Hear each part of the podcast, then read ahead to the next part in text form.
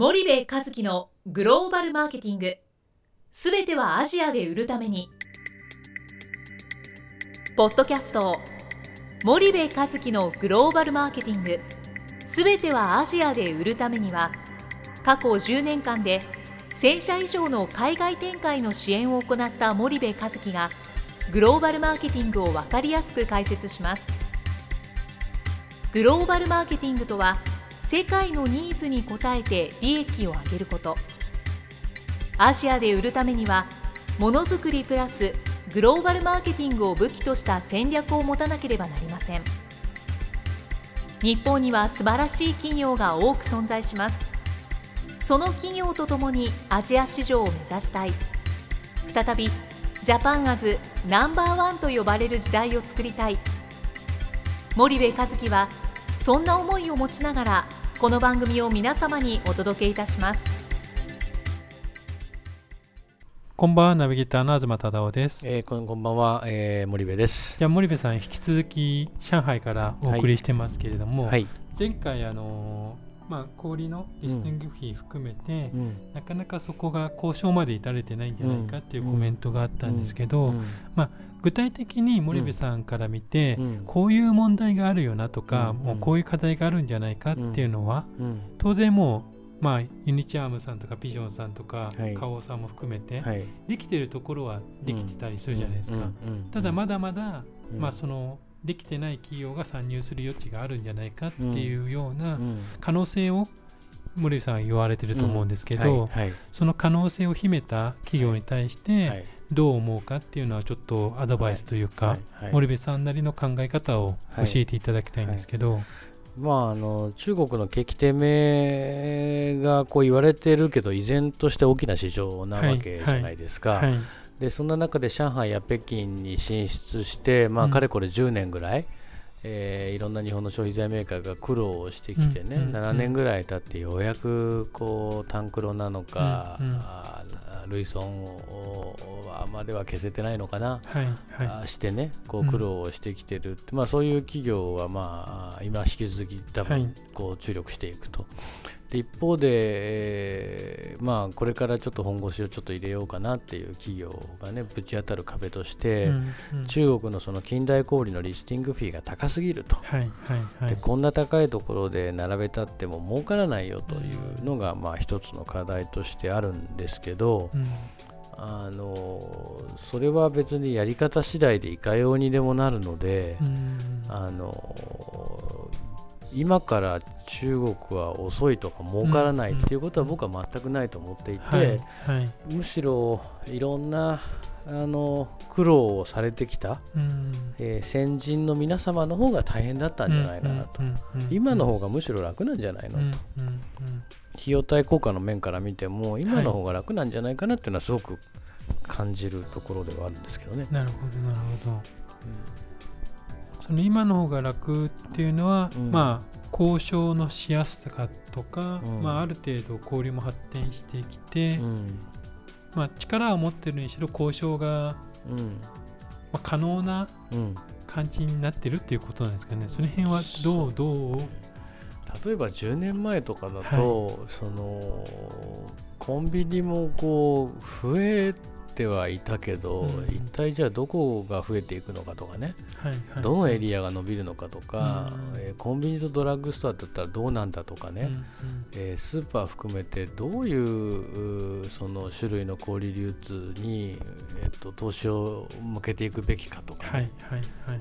で、まあ、種類がじゃあ分かったとしてじゃあどのプレイヤーにその本当に投資をしていくべきかとかなかなか判断がこうつきづらかった時代、要はみんなが一斉にこう成長に向かってダッシュしてた時代だったから、はい。はい。すごくそういう意味ではなんだろう大渋滞してたっていうのかな、でもそれが今あの一通り出揃って、うん。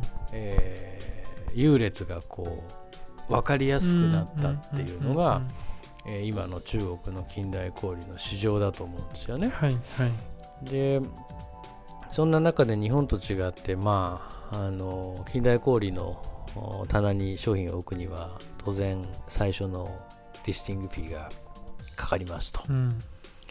で、えーそこのおまあ値段が高いとうん。いうことで多くの日本企業が挫折をしていく。うんで置いたからといって必ずしも売れるかどうかは分からないと。いう中でまあ皆さん苦労をしてると思うんですけど、そのリスティングフィー小売りの中国の MT のリスティングフィーはあの関係と交渉次第でいかようにでもなるっていうことをやっぱり、うんあの日本企業はもっともっとコミュニケーションをとって学んでいくべきで、はいはい。100っていう提示に対して100っていう回答をする必要は全くなくて、うん。それをどうやって50とか10にしていくかっていうことが、まああの現実的に可能な世界じゃないですか。でそれってなんだろうある側面としてはその昭和の営業みたいなね泥臭いことが必要ですと、うん。うんあー例えばある程度の権限を持った人を日本に招待して、えー飲んで食わして遊ばせて、うん。えーそして送り返していくっていうようなことも必要だし、自分たちの商品はいい商品なんです。品質がいいんです。高機能なんです。日本でこんだけ売れてますっていうはい説明ではなくて、うん。その商品が中国の人々にどういう幸せなのか、うん。ハピネスなのうか、ん。あメリットなのかうん。を与えられるものなのかっていうその戦略というんですかね、はいはい。そういうものをこう解いていく、うん。そしてそれをその小売さんと一緒にやることが双方もしくは三方にとってどれだけ意義のあることなのかっていうことをやっぱり理解させないといけなくて、うん生意気にもあのもう小売は戦略くれって言うじゃないですか、はいはい。商品欲しくないんだと、うん俺たちはお前のストラテジーが欲しいってこううん言われるわけで、うん。で物はありふれてるわけですよね、はいはい。で日本で流行ってるのか売れてるのか知らんよと、うんただその商品が中国でとか、まあ、我々と一緒に何が実現できるの？うん。で多くの日本企業は自分たちのその商品説明と会社説明をしに小売りに行きます。はい。なんだけど彼らが聞きたいのは戦略でストラテジーが欲しい。うんうんうん。なのでそういうことをやっぱり語っていいくこともすごく僕は重要だと思うんですよね。うんうんうんで実際にそれに共感した小売があのそれを取り扱ってくれる？はい100って言ってたリスティングフィーが10になるっていうことは、うんうんうん。まあ我々の業務の中でも往々にしてあるじゃないですか。はいはい。だから、うん、そそこはすごく重要でであとその契約書もね、えー小売との契約書ガチガチじゃないですか、うん。4ヶ月以上に、えー何個以上売れなかったら撤去とかね、はいはい。でそれをいちいち細かくギャーギャーギャーギャー言ってたって、うん。もう向こうはそのひな形変えないからね、はいはい。で変えるのに多分10年かかるんですよ、そんなひな形、そうするともうそれで一旦締結をしてはい。いかに契約書はそうなってるけども、うん撤去されないような関係とネゴをするかっていうことの方が重要で、うん。えー成功してる先進グローバル企業はそうしてるんですよね、でもに日本の場合はいやいやお金払うんだったら撤去されたら困ります。ああです、こうですそうですっていうのを半年1年やって、うん。いつしか話がなくなるみたいなね。すごくそこのやり方っていうのかな。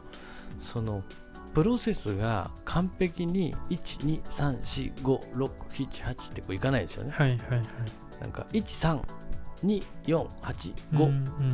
みたいな、はい。ななんつったらいいですかね。そうのん。完璧なプロセスをこう日本でやるようにね、うんはい1が終わって2に行って、はいはいはい。2が終わって3とかってそういう話じゃなくて、順番が決まってるわけじゃないってことですよね。うん。うん。でその中をあの関係とネゴではい。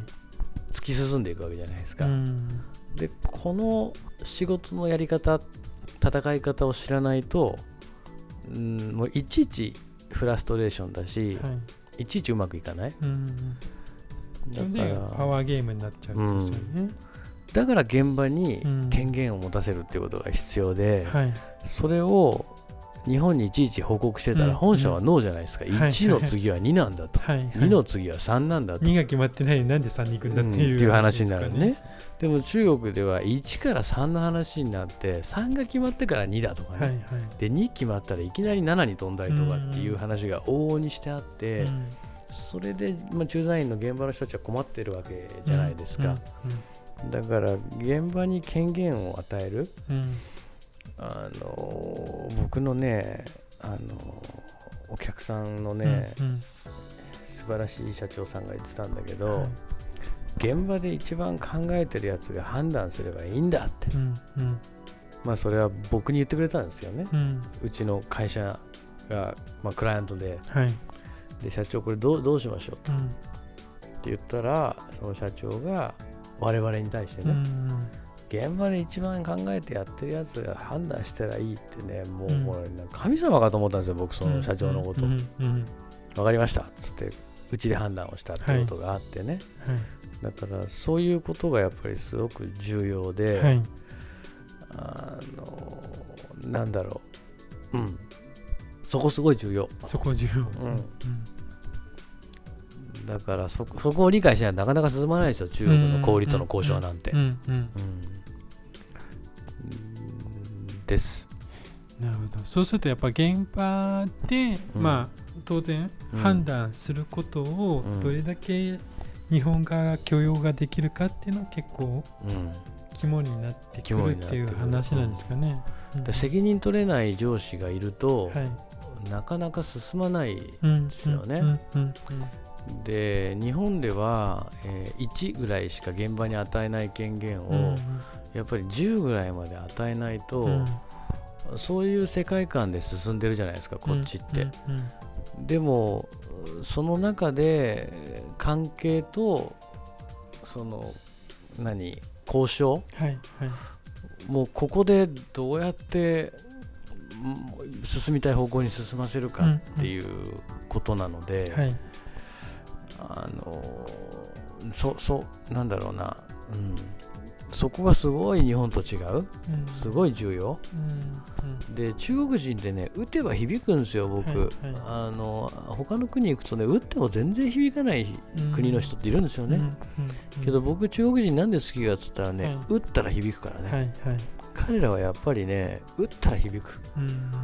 でここがすごく僕はあの日本と違うとこなんじゃないかなと思うんだけどね。わかりました。じゃあ森部さんそろそろ時間が来ましたので今日はここまでにしたいと思います。森部さんありがとうございました。はいありがとうございました。本日のポッドキャストはいかがでしたか？番組では森部一樹への質問をお待ちしております。ご質問は podcast アットマーク spydergrp.com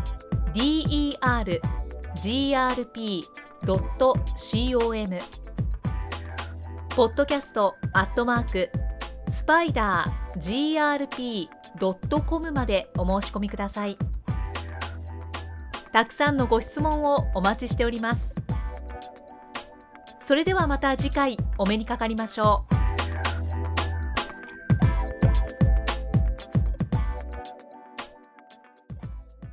森部一樹のグローバルマーケティングこの番組はスパイダーグループの提供によりお送りしました。